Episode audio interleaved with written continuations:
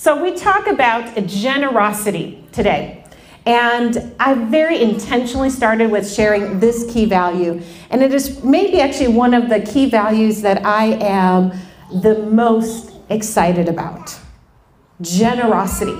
I mean, you can look at uh, the news and you're going to see a lot of people um, do things that are greedy, right? Greedy things and selfish things. But we here at Stockholm Community, we want to be a church that is known for our generosity. So when people hear Stockholm Community, they think, oh, that's a generous church. Oh, you go to Stockholm Community? Wow, you are so generous. That is going to be our reputation in this city and in this world. And I think that is super exciting. Generosity always has a ripple effect. There's always a ripple effect that comes with generosity. It starts something. When someone does a generous act, there is always a ripple effect from it. We are standing here today because people have been generous. The reason that this church exists today is because people have been generous. There's Tony, there's Eric, there's Tim and Meg, Ben and Christy, Steve, Don and Sue, Chris and Julianne, Tim and Melissa, Megan and Dan. And you may go, I don't think they go to this church. And you are so correct, they don't. But they are individuals who, for the last up to four years, have invested into this church becoming a reality today. Every month, they give a gift because so that this church can be in existence. None of them, actually, only one of them, Tony, has been here to Sweden. They live in all different parts of the U.S. But they captured the dream and the vision that Brian and I had to start a church, and they said, you know what, we want to give towards that. We want to be generous. So every month, they send money so that we can be here. Then we have churches River Valley, Red Rocks, Life Point, Oasis, Calvary Church, Victory Church. We have this keyboard because of Calvary Church in Toledo, Ohio. You know, we have different signages because of Life Point Church. And in those churches were people who said, you know what, we believe in this church that's being planted and started in Stockholm, Sweden. Generosity has ripple effects. So we are, may never meet these people in these different churches or these individuals who give. But you know what? We wouldn't have a service here today if it hadn't been for their generosity. They saw something before it became a reality and said, I want to invest financially into that. Now, in addition to finances, they invest in prayer, they invest in support, they invest in encouragement. All of those things play together for generosity. We wouldn't have our awesome fika we wouldn't have had our Easter brunch if it hadn't been for generosity. Again, generosity has a ripple effect. Brian and I, we have a good friend. Uh, he's actually probably more Brian's friend than my friend. Uh, they grew up together. His name is Eric. And uh, Brian and him go way back. Uh, I love it when we get together with Eric because he just shares great stories about Brian, stuff I didn't know. So I just, I just ask Eric questions all the time. Well, what about this? And what about that? Well, about a year ago, and, and, and Eric's been following our journey. And he'll send notes of encouragement. And uh, when we go to the US to Florida, he always says, Come and visit me in Destin, Florida. And uh, if you've ever been to Florida, Destin, Florida is the place to go. It is beautiful, beautiful beaches, and it's just, it's a really, really cool city. So he says, come and, come and stay with us, hang out with us when you're here on vacation. So we usually do. But about a year ago, uh, Eric contacted us and he said, Hey, I've been following your journey and I've been praying for you guys, but um, I really feel like the Lord has asked me to give financially so that you guys can start this church in Stockholm. And we said, Okay. And he's like, Well, you know, this is a big step for, step for me because we live on a very fixed income. We have a lot of different expenses. We have medical expenses, we have our bills to pay, we have some debt but we, I really feel like God is asking me to give. And so he's like, so I'm going to be obedient and I'm going to start giving uh, to what you guys are doing there in Stockholm. And so Eric starts, and honestly, he said, I, wasn't sure where the money was going to come from, but I wanted to be obedient to what God had put on my heart. So Eric started giving, And it wasn't even two months, maybe three months later, all of a sudden he got a raise at work that he wasn't expecting.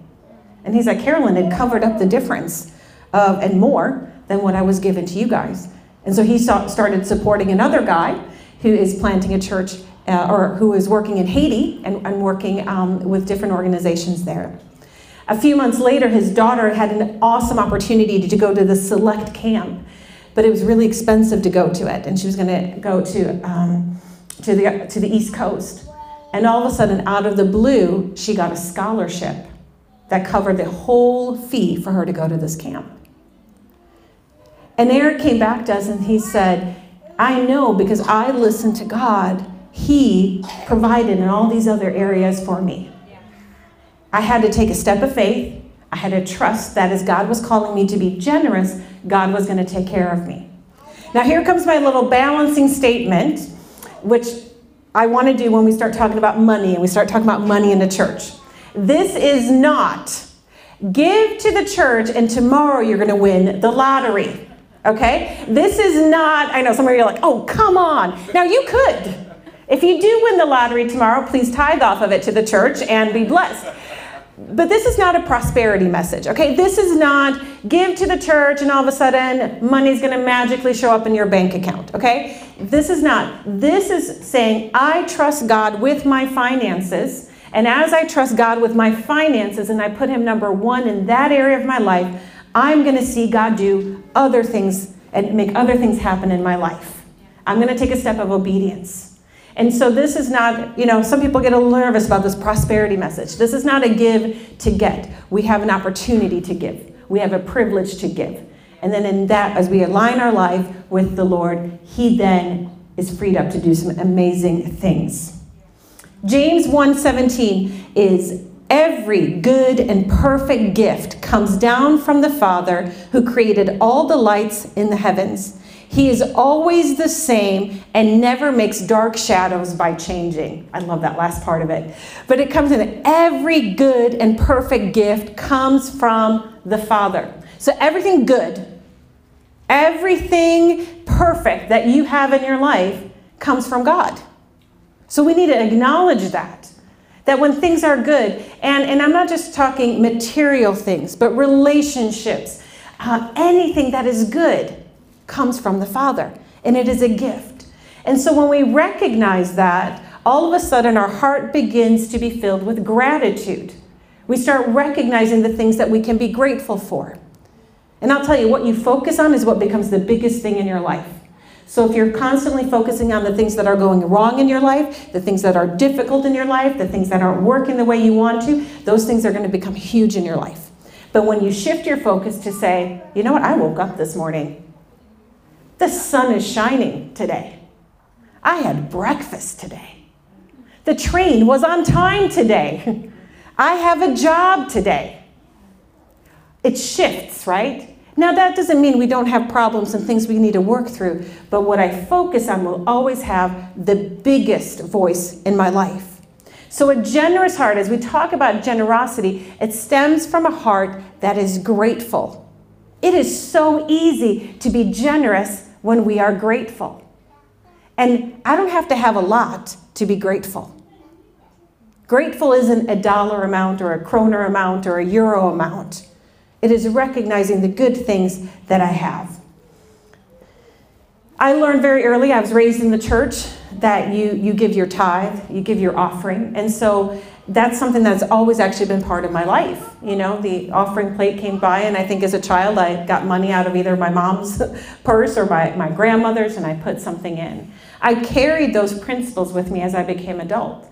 When I got my first paycheck, I took out my tithe, my 10%, and I gave it to the church. As Brian and I got married, there was no question in, in our lives to say, hey, well, we're going to give our tithe. We're going to give 10% to the church, uh, and then we get to steward the remaining 90%. For us, it's been a, a given. It's, it's what the Bible asks us to do, and, and so, so we've always done it. When we do our budget every year, it is my first line item in my budget. Before I have my rent payment, before I have my insurance payment, it is my tithe. And after that, I, I look into see where all, all the other money is, is going to. Generosity really becomes a reflection of what is in your heart. So it shows, it shows what's going on in your heart with how generous you are. A few weeks ago, Brian and I had the privilege of uh, attending a conference in Västerås with some really good friends. And uh, during this conference, there was an opportunity for our friend to kind of share his heart with where he wants to see his church go, what he's dreaming for God to do. And so as he shared this, there was that stirring in my heart of, oh, I want to give to what he's doing. I want to give to that dream that God has placed in his heart. And so Brian and I, we always have we have this agreement. We we agree on an amount, um, and then and then we give it, and we give it without strings attached. We give it generously. And so Brian and I looked at each other. We agreed on an amount. Brian jumped in the car, found the nearest bankomat to pull out the money. And as Brian is, is gone getting the, the, the money, I'm, I'm sitting there going, it's not enough. I just felt the Lord put it on my heart. You need to give more. Now, the first amount that we had agreed on it, it was a very doable amount. It was an amount, we're not really going to feel this, but it was a nice gesture. But as Brian was, you know, getting the money, I was like, it's not enough. And so Brian comes back, and I looked at him, and he looks at me, and I didn't even have to say anything. And Brian goes, we need to give more. And I said, yes, we do. And so the amount that we agreed on ouch, this one hurt a little bit. And it was the amount that we really felt the Lord had put on both of our hearts. And I love it because as married couple, we walk in unity and we walk in agreement. And we just said, you know what, this is the amount. It meant we had to take money out of our savings. Some of this money had been set aside for vacation this summer. But it came back out of, and, and I'm going to be real honest with you, Brian and I would not have been able to start this church unless some individuals had walked in generosity into our life and had seen the dream of what Stockholm community could become and given to us generously. And so Brian left the church again, went to the bankomat, took out some more money, and, and it hurt. I mean, I, I mean, it, it was a little bit of a hurt. Like, oh. But we put it in an envelope and we pulled our friends aside and we said, we want to be the first who invest into your dream because we believe in you. And I don't know if, if when we gave them that money, if it actually meant more for them or more for us. Because we all four of us were crying and saying, we believe God is going to do something big. And I'll tell you, when you have gratitude because of what God has done, it is so easy to give generously. That doesn't mean it doesn't hurt, right? That you don't feel it. And let's be honest, I didn't have money magically appear in our account the next week, okay? It didn't.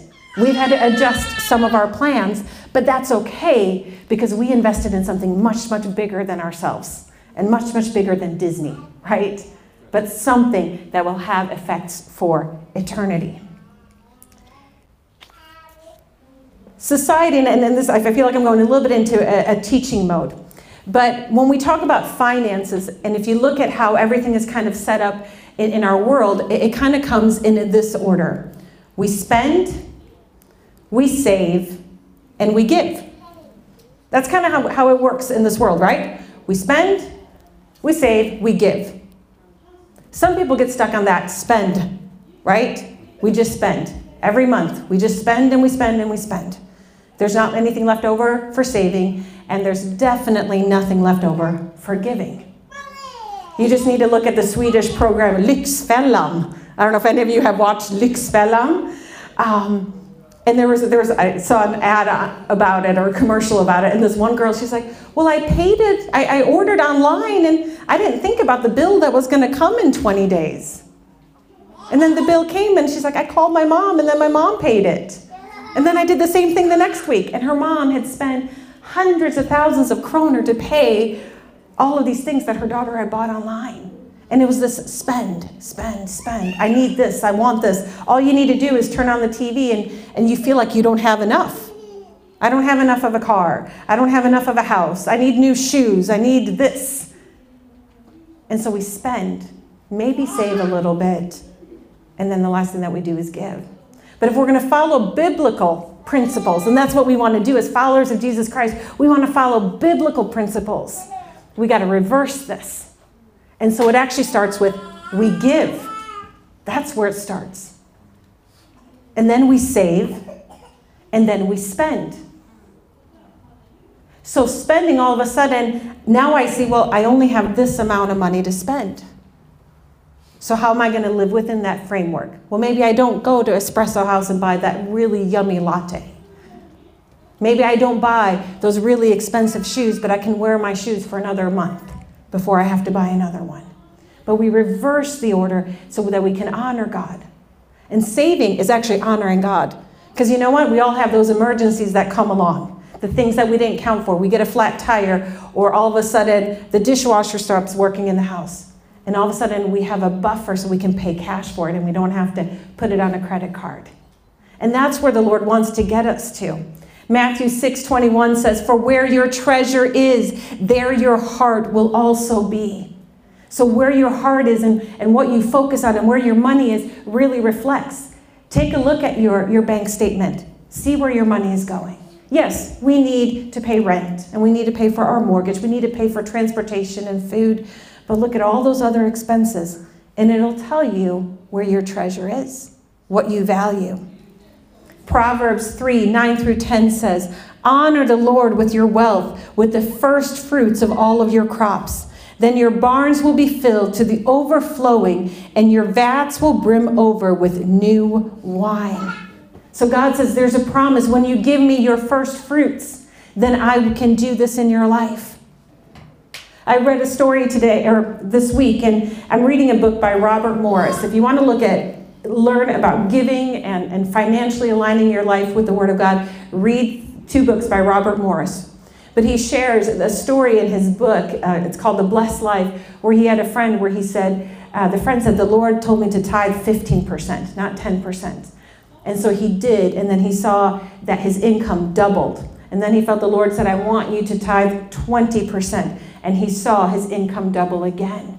And then he tithes 25%.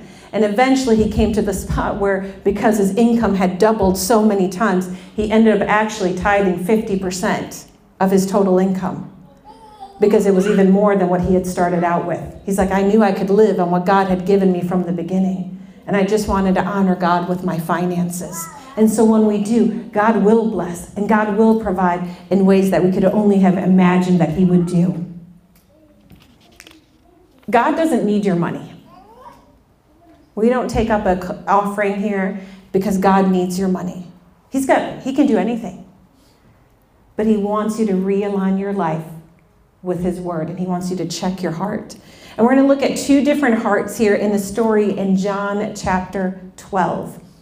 And it's John chapter 12, verses 1 through 8. And I'm actually going to read the whole thing because it's going to give us a bit of a context to it. And I'm going to move out of the way so you can see it. Six days before Passover celebration began, Jesus arrived in Bethany, the home of Lazarus, the man he had raised from the dead. A dinner was prepared in Jesus' honor.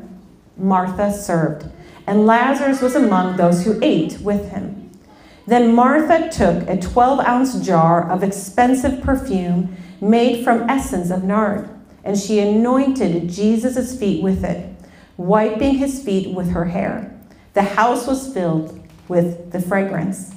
But Judas Iscariot, the disciple who would soon betray him, said, That perfume was worth a year's wages. It should have been sold and the money given to the poor.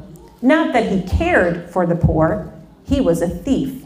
And since he was in charge of the disciples' money, he often stole some for himself.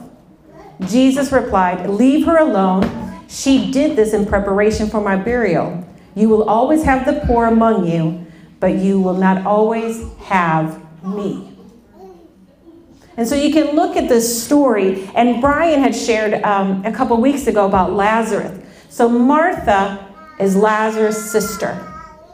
So Jesus raised Lazarus from the dead. Do you think Martha had something to be grateful for? Do you think her heart was filled with gratitude? Absolutely. And so here she has an opportunity. And so Mary, she gives the most expensive thing that she had. Judas's response, he just wanted to collect money. That's what he wanted. Mary, she humbled herself before the Lord by washing his feet. Back in those days, that was probably one of the dirtiest jobs you would do as a servant because it was dusty and sandy, and, people, and, and the men at the time walked around in sandals. So to wash someone's feet, to lower yourself, to wash someone's feet was one of the lowest things that you could do. And so Mary, she took that perfume, poured it over, and then she wiped the feet with her hair. Okay, that just sounds weird to me. Okay, can, can we take a moment? Like, I like my long hair, but to wipe someone's feet and wipe oil and perfume off of it and wash it with my hair, okay. But she honored God. She honored him. Judas has that false sense of righteousness, right? When Judas says, Wouldn't it be better if we gave it to the poor? You know, this is what we should do with the money, but that's not really what was in his heart. Mary, she gave a whole year's salary. A whole year. It was worth that much money. Judas saw it as a waste. Anything that you give to the Lord, He will never waste. Just so you know that. Anything that you give to the Lord, He will never waste it. He will use it and He will multiply it and He will use it for His honor. Mary, she was part of something much, much bigger than herself. She was preparing Jesus because it was right before Passover, right before he was about to be crucified, right before he was about to take all of our sins, right before he was about to die, right before he was about to be raised from the grave. And so she honored him and prepared the way for him to take our price. She saw something that was bigger. She saw the potential of what was to come. Judas only saw himself.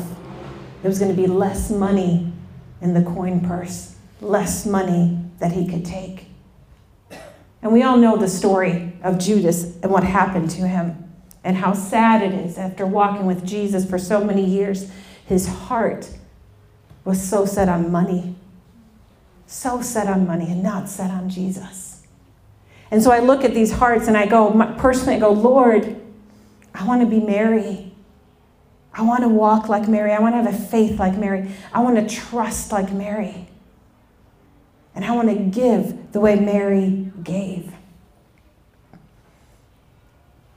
I want you to live as generous as God calls you to live. And honestly, it's not a specific amount, but it's whatever God puts in your heart. And so, one of the verses, uh, and if worship team wants to come up out of Second Corinthians chapter 9, verse 7, it says, Each of you should give what you have decided in your heart to give, not reluctantly or under compulsion, for God loves a cheerful giver. And so I, I did. I very intentionally put the offering at the end of service very intentionally. And this is not, I don't want to talk you into anything. I don't want to pull your emotional strings in your heart. I, I want to share biblical principles with you that if I said, if those of you who want to give today, the offering bucket, it is on the other side of the bridge it is pouring down rain, but if you want to give, that is where the bucket is, and that's where you need to go, that you would go. I want you to live these principles because you believe in them and you believe that honoring God with your finances, honoring God um, with everything He has given you to be a good steward, that you would give even when it's really, really difficult to give.